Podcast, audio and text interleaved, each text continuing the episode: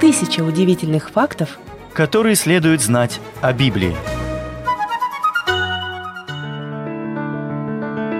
Библия – это самая читаемая книга всех времен, которая изменила ход истории, повлияла на жизни миллионов и заставила многих остановиться и задуматься.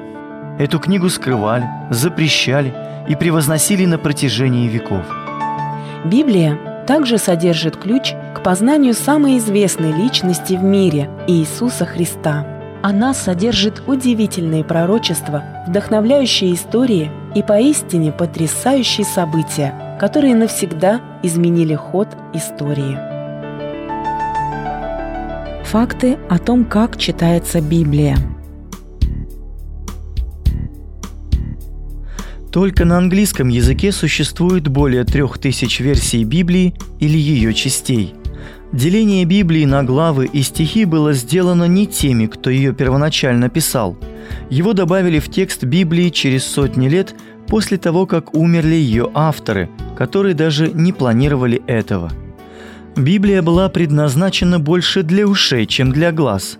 В давние времена люди передавали историю своей нации и рода из поколения в поколение в устной форме.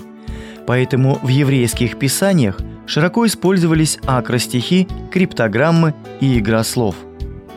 «Разделенные на спине лошади» – эта фраза являлась критикой в адрес Роберта Эстини, французского издателя. Став протестантом, он решил выделить и пронумеровать стихи в Новом Завете, чтобы облегчить процесс изучения и запоминания текста – в то время как Стефан Лангтон разделил текст на главы, Роберт Эстини выделил и пронумеровал стихи. По словам его сына, большую часть работы он осуществил, сидя верхом на лошади. Это дало повод критикам высказать свои предположения о том, почему некоторые стихи Писания после разделения стали короткими, а другие – длинными. Некоторые считают, что причиной этого стала разбитая и неровная дорога – по которой Эстини ездил из парижского офиса домой на юг Франции. Иероглиф – слово, взятое из греческого языка, означающее священные писания, вырезанные на камне. Во времена Моисея в Египте существовало иероглифическое письмо, и так как молодой Моисей обучался египетским наукам и искусству, он без сомнения учился читать и писать египетские иероглифы – Поначалу использовалось около 750 рисунков для передачи иероглифов. Несколько сотен лет спустя, после смерти Моисея, финикийцы изобрели алфавит. Они взяли египетские слоговые знаки и использовали каждый из них для обозначения отдельного звука. Финикийцы и евреи использовали для письма всего 22 символа, среди которых не было гласных. Алфавит быстро распространился по странам Средиземноморья, которые на то время были колонизированы финикийцами.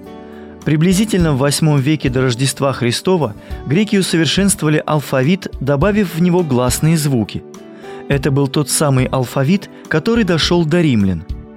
Славянский алфавит был изобретен братьями-монахами Кириллом и Мефодием в 863 году на основании греческого алфавита – Еврейский алфавит состоит из 22 букв.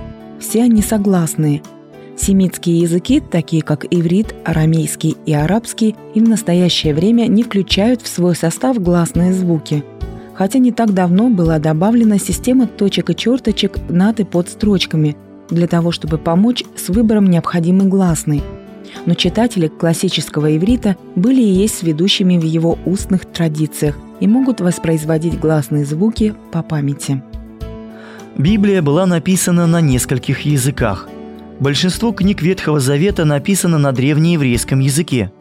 Некоторые отрывки из книги Даниила – на арамейском.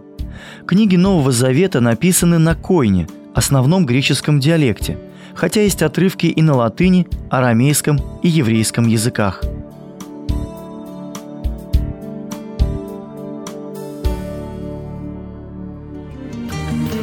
Тысяча удивительных фактов, которые следует знать о Библии.